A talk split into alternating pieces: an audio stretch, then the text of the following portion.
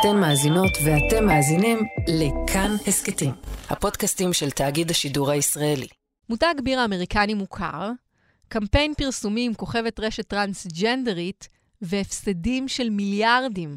הסיפור הזה מתחיל במותג הבירה האמריקני בדווייזר, שבחר בדילן מולבייני להיות הפרזנטורית שלו. The beer giant has been has seen its market value plummet, nearly $5 billion since announcing the partnership with Dylan. מולבייני היא משפיענית רשת ואושיית טיקטוק עם יותר מעשרה מיליון עוקבים. היא נעשתה מוכרת לציבור כשתיעדה את המסע שלה מלהיות גבר לאישה טרנסית. Day three of being a girl, and I've already become a bimbo with the queen herself.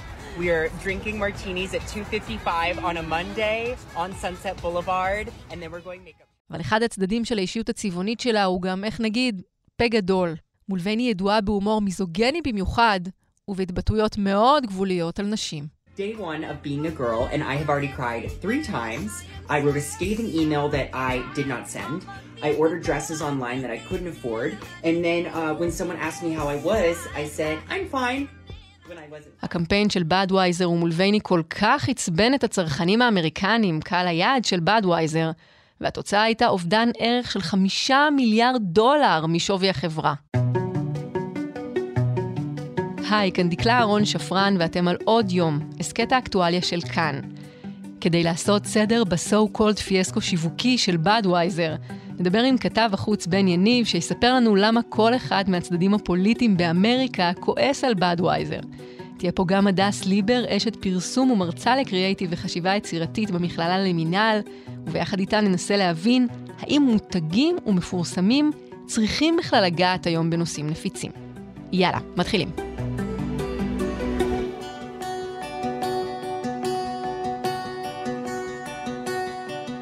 היי בן. היי דקלה. אז בוא תסביר לי איך מותג מוכר, ותיק, פופולרי, מאבד חמישה מיליארד דולר מהערך שלו תוך כמה שבועות.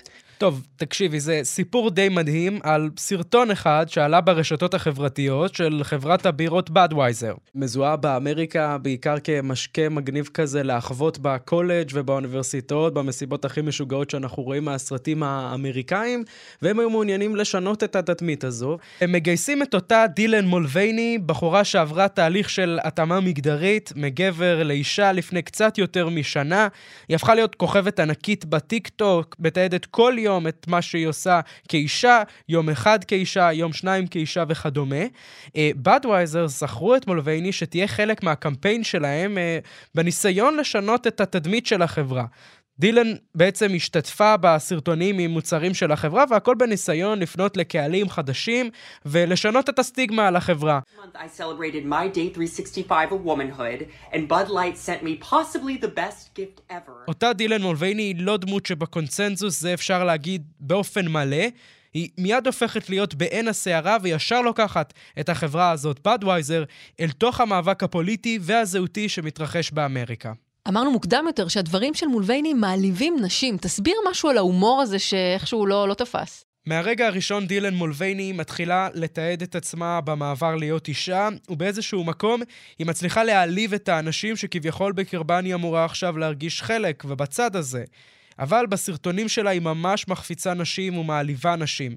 היא תופסת את האישה וההתנהגות נשית בצורה הכי סטריאוטיפית שאפשר uh, לדמיין.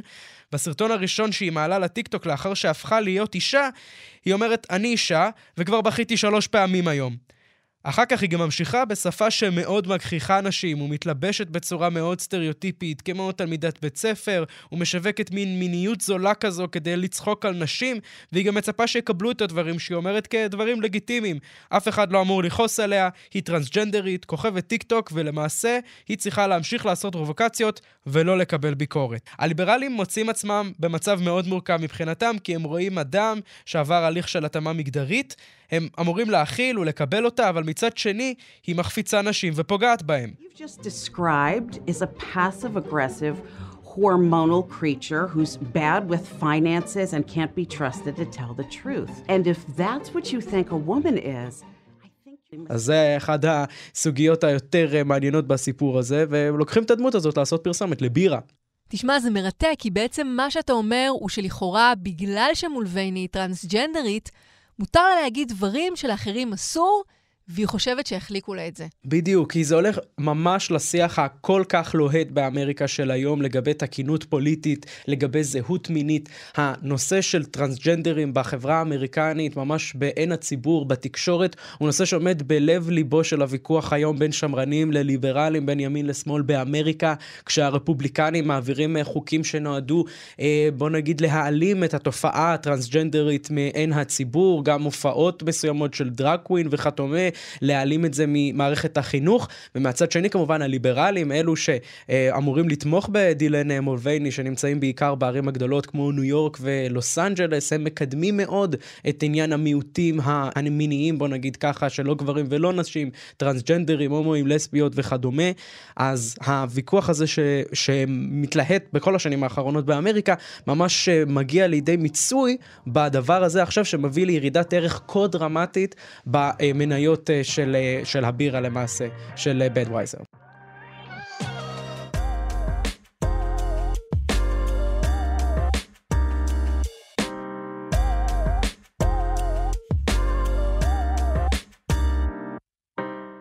מה בקמפיין הזה גרם לצרכנים להפנות עורף למותג? אז בדווייזר, כמו שאמרנו, בעצם מזוהה עם הדבר הכי מצ'ואיסטי, הכי לבן והכי גברי שאפשר לדמיין, ממסיבות אחווה ועד מסיבות ברביקיו. אה, בעיקר בקרב אה, גברים שגרים במערב התיכון של ארצות הברית, בדרום ארצות הברית, והם ניסו אה, לפרוץ את זה באמצעות הפרסומת הזו. ולפתע הלקוחות הקבועים של אותה בירה בדווייזר שאלו, רגע, רגע, רגע, אנחנו לא מוכנים להיות מזוהים עם דבר כזה, עם משהו שאנחנו חושבים שהוא פגיעה ישירה במוסד המשפחה האמריקאי, ואנחנו אפילו רואים ממש תגובה ברשתות החברתיות, חר, חרמות שמטילים על אותה חברה, קריאות לא לקנות את זה, גם פוקס ניוז מתגייסת לקמפיין נגד בדווייזר, אה, וישנו אותו אה, זמר אה, שאפשר לומר הכל עליו, אבל אה, נס ליחו כנראה מזמן, בשם קיד אה, רוק. הוא משתמש ברישיון שלו אה, לנשק כדי להנכיח את ההתנגדות לקמפיין.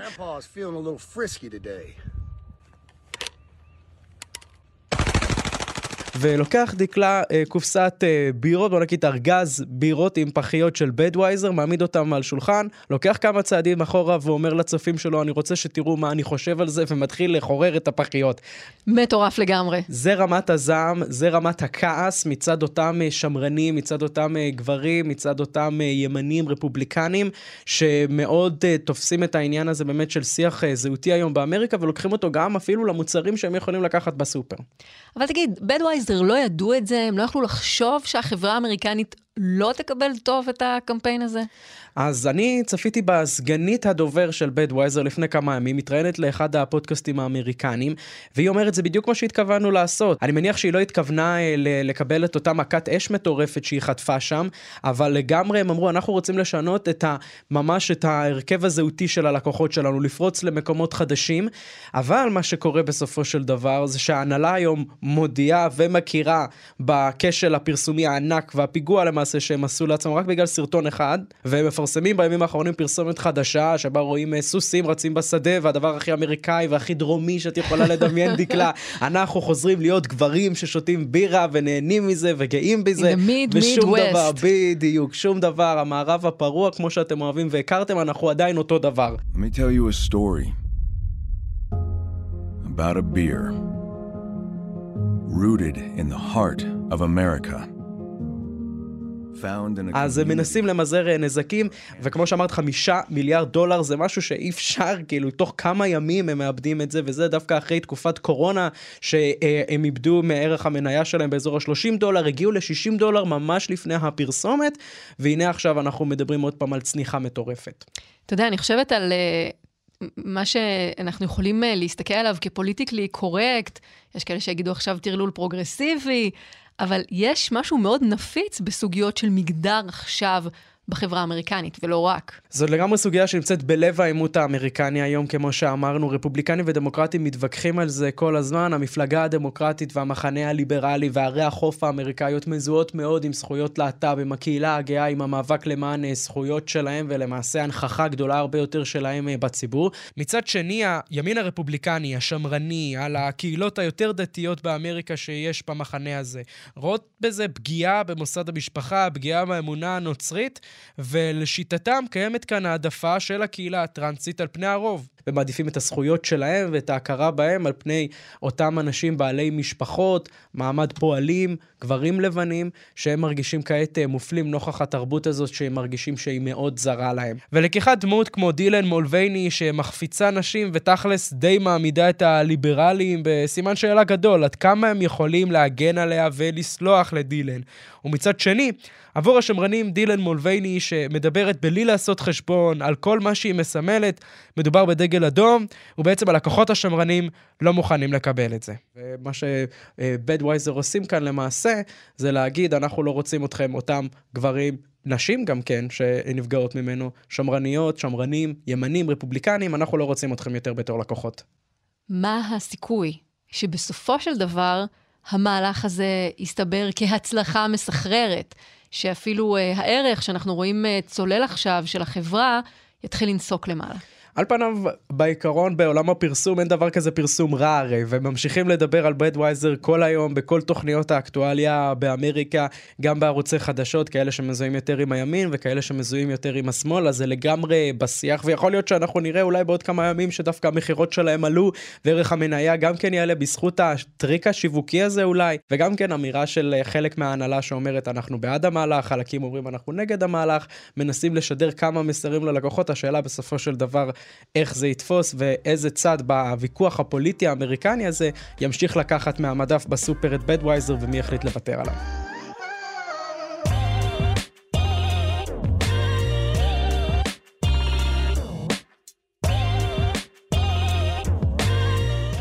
בן יניב, נהייתי צמאה. תודה רבה. תסדר בירה, תודה דקלה.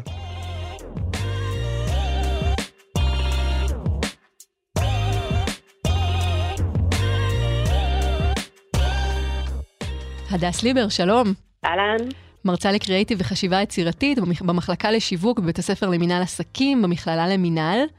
בואי נתחיל בשאלה, האם מותגים בכלל צריכים לגעת בנושאים נפיצים? בעצם יש אה, שתי גישות מנוגדות לדבר הזה. בעצם הגישה הראשונה אומרת, כן, חובה, אנחנו נמצאים בעידן של post-PC, post politically correct. זאת אומרת, הצרכנים היום דורשים מהמותגים שלהם לנקוט עמדה, לגעת בנושאים רגישים, לא להישאר על הגדר. ה Gen Z הזה, שמדברים עליו כל הזמן, זה דור שהוא מאוד מאוד מעורב חברתית, והוא רואה ערך במותגים שגם עושים את זה.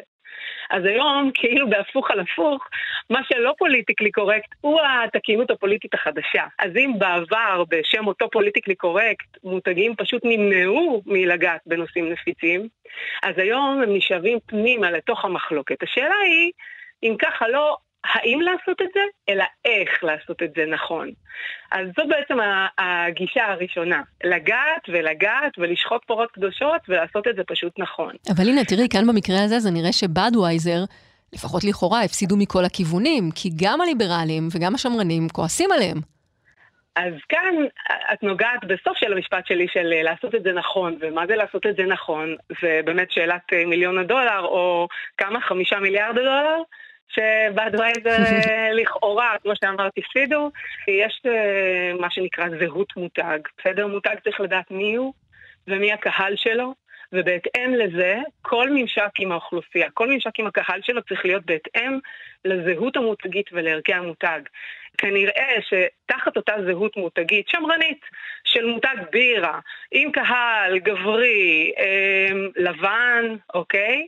הדבר הזה היה bit too much, וזה כאן המקום הזה של אה, לעשות את זה נכון או לא נכון, אוקיי? כלומר, הם אה, בעצם בחרו קמפיין שלא מתאים לקהל היעד שלהם? זה מה שאת אומרת? מצד אחד. מצד שני, בעצם המותגים היום אומרים, אוקיי, הקהל שאני נסמך עליו במשך אה, דורי דורות, אחלה. אבל העולם משתנה, ואם אני לא אביא קהל חדש, דם חדש למותג שלי, אז עם מה אני אשאר בעוד 10, 20, 30 שנה? ובעצם אה, מתחילים לקרוץ לקהל החדש, והרבה פעמים אה, הקהל החדש זה לא אותו קהל, והדעות שלו אחרות, והרצונות שלו אחרים, וכאן המותג נקרע בין מה שעבד לו עד היום, לבין מה שהוא צריך לעשות כדי אה, בעצם לקרוץ לקהל החדש, להביא את השוטים הצעירים החדשים.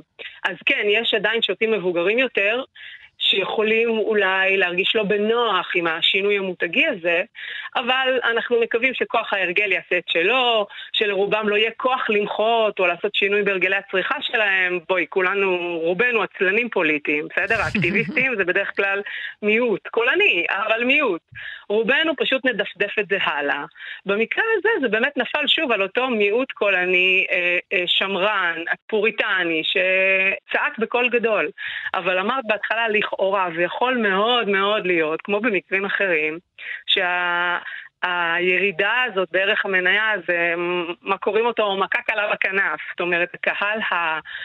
השני בעצם, הרי אנחנו חיים בעולם מקוטב, ואם אתה לא בעדי אז אתה נגדי. אז תמיד יש גם את הצד השני, אוקיי? יכול להיות שהם פתאום יחבקו את בדווייזר ויגידו, אוקיי, בד, hello, nice to meet you, אתם מדברים אלינו פתאום, סבבה, אז אנחנו איתכם.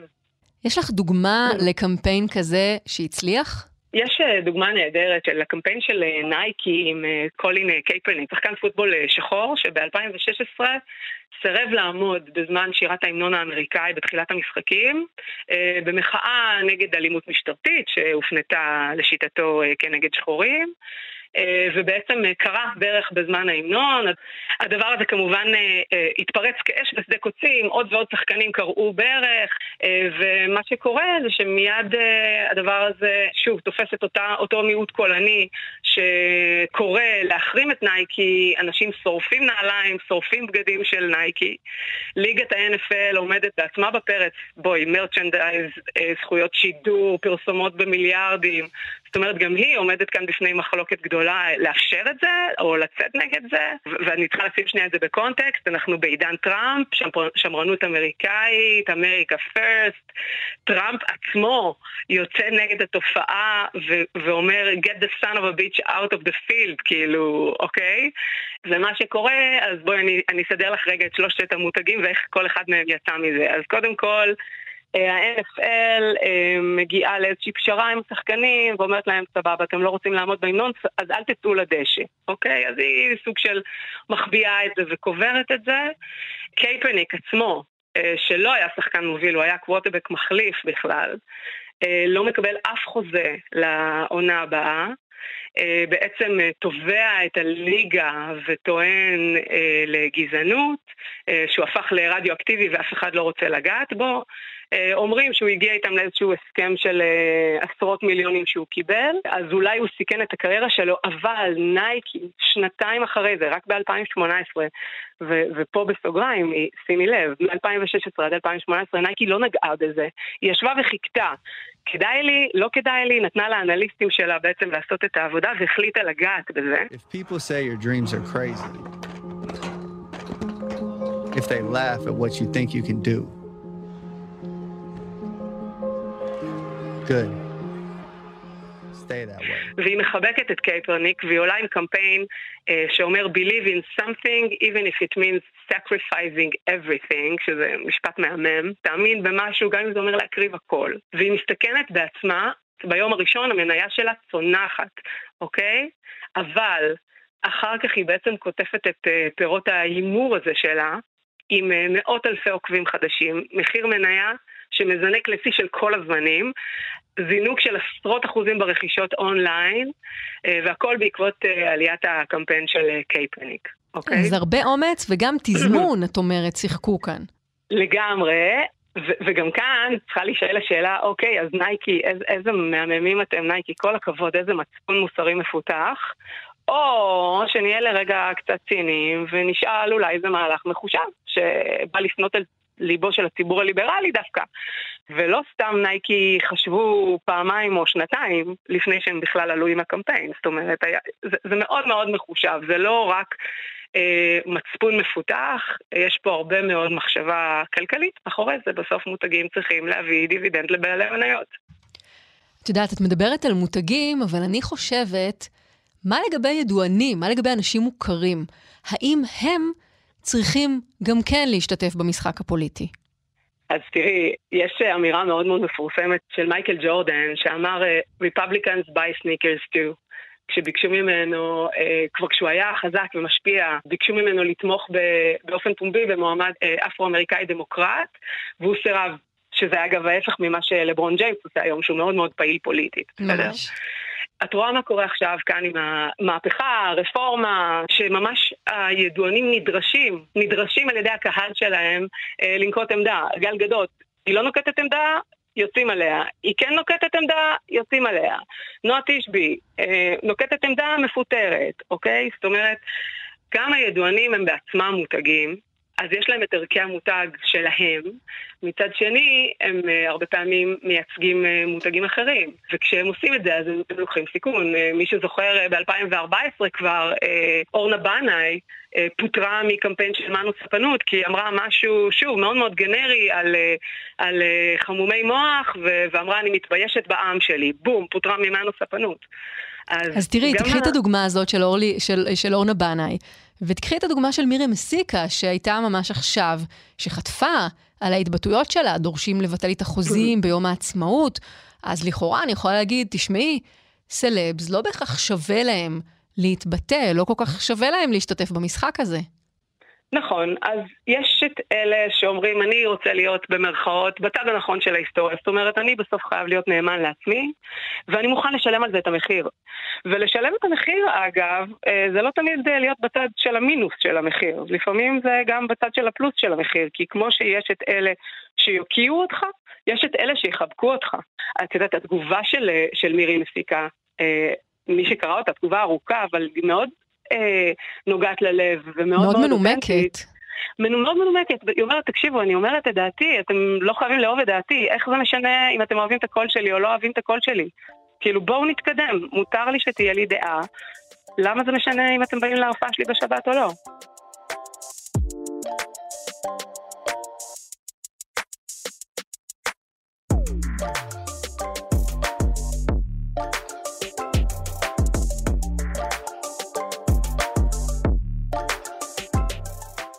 אז דיברנו על סלבס, אה, על ידוענים, מה לגבי משפיעני רשת? האם שיווק של משפיעני רשת זה משהו שאת יודעת, מלווה אותנו כבר הרבה שנים, האם במקרה הזה אנחנו יכולים להסתכל ולהגיד הקמפיין הזה פשוט התרסק? יש איזה משהו כאילו לא פייר, ששמים את משפיעני הרשת בתוכו. זאת אומרת, עם, כל, עם, עם, עם הכבוד הגדול ל, לפועלם של שחקנים ודוגמנים ו, וזמרים וכולי, אה, בסופו של דבר הם לא למדו אצלי במכללה למינהל את, הקורס, את הקורסים בשיווק וחשיבה יצירתית, לצורך העניין, ואין אה, להם תמיד את הכלים לדעת אם מה שהם מעלים הוא נכון מבחינת כל מה שהמותג רוצה לסמן עליו אה, וי. אז לצורך העניין אני אתן לך דוגמה ממש ממש אה, טריה מלפני שבועיים שלושה של אה, חן אמסלם.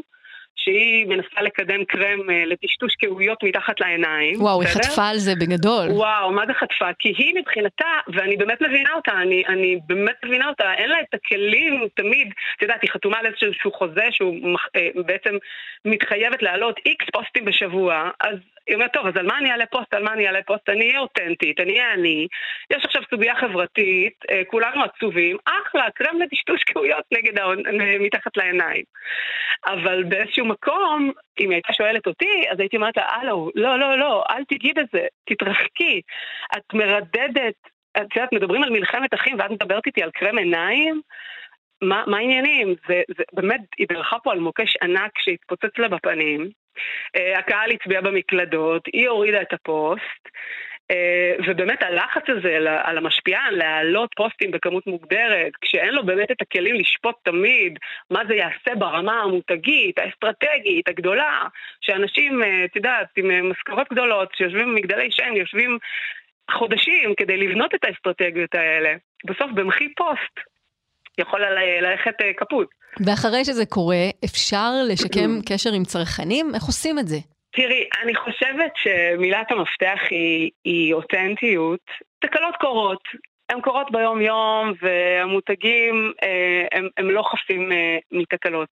עכשיו פעם, היו מנסים לקבור את זה, בסדר? היו מנסים להעלים את זה. היום אי אפשר לקבור את זה, אנחנו כולנו יודעים, גם אם אתה מוריד את הפוסט, כבר יש אלף צילומי מסך, להפך, זה רק מלבה את הווירליות של הדבר. המותגים, מה שנקרא, מודה ועוזב ירוחם. הנה, חן אמסלם בעצמה העלתה פוסט עם, עם כזה, עם הקוקו של הספונג'ה, בעצם שימרה את האותנטיות שלה ואמרה, תקשיבו, עשיתי, מה העניינים? תתקדמו. ובאמת התקדמנו. מעטים המקרים שזה באמת עושה נזק אמיתי, יש לנו אה, בדרך כלל שערות חולפות, לאנשים יש זיכרון קצר, הרגלי צריכה עם כוח אנרציה משלהם, ו- ובדרך כלל זה לא קורה. אני יכולה לתת לך דוגמה מקסימה. של אה, גם מקרה מלפני כמה שנים של אה, כרמל יבולים, שזה בעצם אה, גידולים אורגניים, ירקות אורגניים, ארוזים במקררים ברשתות השיווק. חוזרת אישה הביתה עם שקית חסה, שקית, את יודעת, בצלופן, אטומה, הולכת להכין סלט בצהריים ומגלה בתוך החסה, מה מגלה? אני חוששת לא להגיד. לא שבלול, צפרדע. אבל חיה. עכשיו, ברור שהיא זה נשמע כמו התגלמות של כל הסיוטים בערך בבת אחת. חד משמעית, וברור שהיא נסערת, גם אני הייתי נסערת, וכשאני נסערת, בעלי צוחק עליי שאני הולכת למקלדת ומקלידה בעצבים, אז כמובן שהיא עולה על העמוד של המותג בפייסבוק, ועושה מה שאנחנו קוראים לו שיימינג, אבל בעצם תלונה נסערת, ככה מהקישקע, את יודעת, של אישה שפגשה כרגע צפרדע חיה בסלט שלה. עכשיו, זה יכול להיות משבר מאוד מאוד מאוד גדול לחברה, אבל החברה הזאת, אה, בשכל רב, מעלה פוסט מאוד מאוד מאוד ארוך, שכמובן, דבר ראשון בפוסט הזה, יש התנצלות. זה לא אמור היה לקרות, באמת, זה לא דבר שקורה, אנחנו מבינים ואנחנו מתנצלים, וכמובן שהלקוחה תפוצה. אבל, ומכאן הם ממשיכים לספר שאותה צפרדע הם, מסבירים שהיא אילנית ירוקה נקראת, והאילנית הירוקה נמצאת בסכנת הכחדה בגלל ריסוס, בגלל תנאי סביבה לא נאותים, והם מספרים שאם האילנית הזו בחרה לחיות על החסה של כרמל יבולים, זה אומר שהחסה הזאת זה משהו משהו, ושהיא נקייה מהדברה, ושהיא נקייה ממזהמים, וזה אומר בעצם עבורם כמותג שהם בדרך הנכונה ליבולים אורגניים, נקיים, ותקשיבי, הלקוחות שלהם עפים על זה. שוב, זוכרת שדיברנו על קהלי יעד? אז זה הקהל בדיוק שהדבר הזה מדבר אליו. תשמעי, לא זה ניהול, מש... ניהול משברים ציון 100. מה זה מאה? את לא מבינה איזה פוסטים הם מקבלים. כרמל יבולים אתם מדהימים, אף פעם לא היה אכפת לי איזה חסה אני אוכל עכשיו רק את שלכם, איפה אפשר להשיג אתכם? משהו מטורף. אז במקום הזה, לא רק שהם אה, ניצלו ממשבר, אלא הם גם כתבו הרבה מאוד נקודות אה, אה, יח"צ ובונוס. לה, להתנהלות שלהם. אז אה, זה לא היה דיזסטר, להפך, זה במרכאות העלה את ערך המניה, מה שבהחלט יכול לקרות גם לבאדווייזר, בדיוק כמו שקרה לנייקי. הדס, אז ממש ככה לסיום, תני לנו שתי תובנות שאנחנו יכולים לקחת מכאן. יש לי את ביד. אוקיי, okay, אז אם אני צריכה באמת uh, לסכם את זה לשני uh, take home messages כאלה, um, וזו גם הרבה uh, דעתי, uh, אבל uh, אני חושבת שלמותגים היום אין ברירה, אלא להיות מעורבים חברתית. ולגעת בעצבים החשופים, הקהל דורש את זה. ואם אתה לא מעורב, יערבו אותך. אז עדיף שתשלוט בשיח. ומה שכן צריך לעשות את זה נכון, ומה זה נכון, אמרנו, זאת כבר שאלה אחרת ואין לזה תשובה אחת ברורה, אבל כן, להיות מעורב, לקפוץ פנימה לתוך הנושאים הנפיצים אה, ולנהל את זה. והדבר השני אומר ככה, כנראה שבניסיונות האלה לגעת בנושאים בעייתיים, המותג גם יטעה קצת. לא תקרה דרמה גדולה כנראה. הרי תמיד מישהו יגיד משהו, תמיד תכעיס מישהו, גם אם ניסית לא להכעיס אף אחד. אז עדיף כן לגעת באופן מבוקר בערכים שמשקפים את האני המאמין המותגי ואת קהל היעד של המותג, כי מאוד חשוב מקהל היעד. ולדעת שהסערה, אם תפרוץ, כנראה תחלוף כלעומת שבאה, ואולי אתה, המותג, אפילו תצליח לקטוף מזה כמה נקודות זכות, כי אם אתה מנסה לרצות את כולם כל הזמן, סיכוי גדול שבסוף לא תרצה אף אחד. אז כן, תבחר צד, תדע שיהיו אנשים שיכעסו עליך, כנראה שזה יעבור להם. הדס ליבר, תודה רבה. תודה לך. האזנתם לעוד יום. אורחים דניאל אופיר ויותם רוזנבלד, עיצוב קול ומיקס אלעד זוהר. על הביצוע הטכני היו רומן סורקין וקובי בז'יק, ובצוות עוד היום גם בר נחמיאס. היה לכם מעניין? אז קדימה, תשתפו את הפרק. אם אתם מאזינים לנו בספוטיפיי או אפל פודקאסט, נשמח אם תיתנו לנו דירוג גבוה. הערות על מה שאמרנו, אתם מוזמנים ומוזמנות לכתוב בקבוצת כאן הסכתים בפייסבוק, אפשר גם בחשבון שלי בפייסבוק או בטוויטר. פרקים חדשים של עוד יום עולים בכל יום ראשון, שלישי וחמישי. את כולם וגם הסכתים נוספים מבית כאן תוכלו למצוא בכל מקום שבו אתם מאזינים להסכתים, או באתר שלנו. כאן דקלה אהרון שפרן. נשתמע.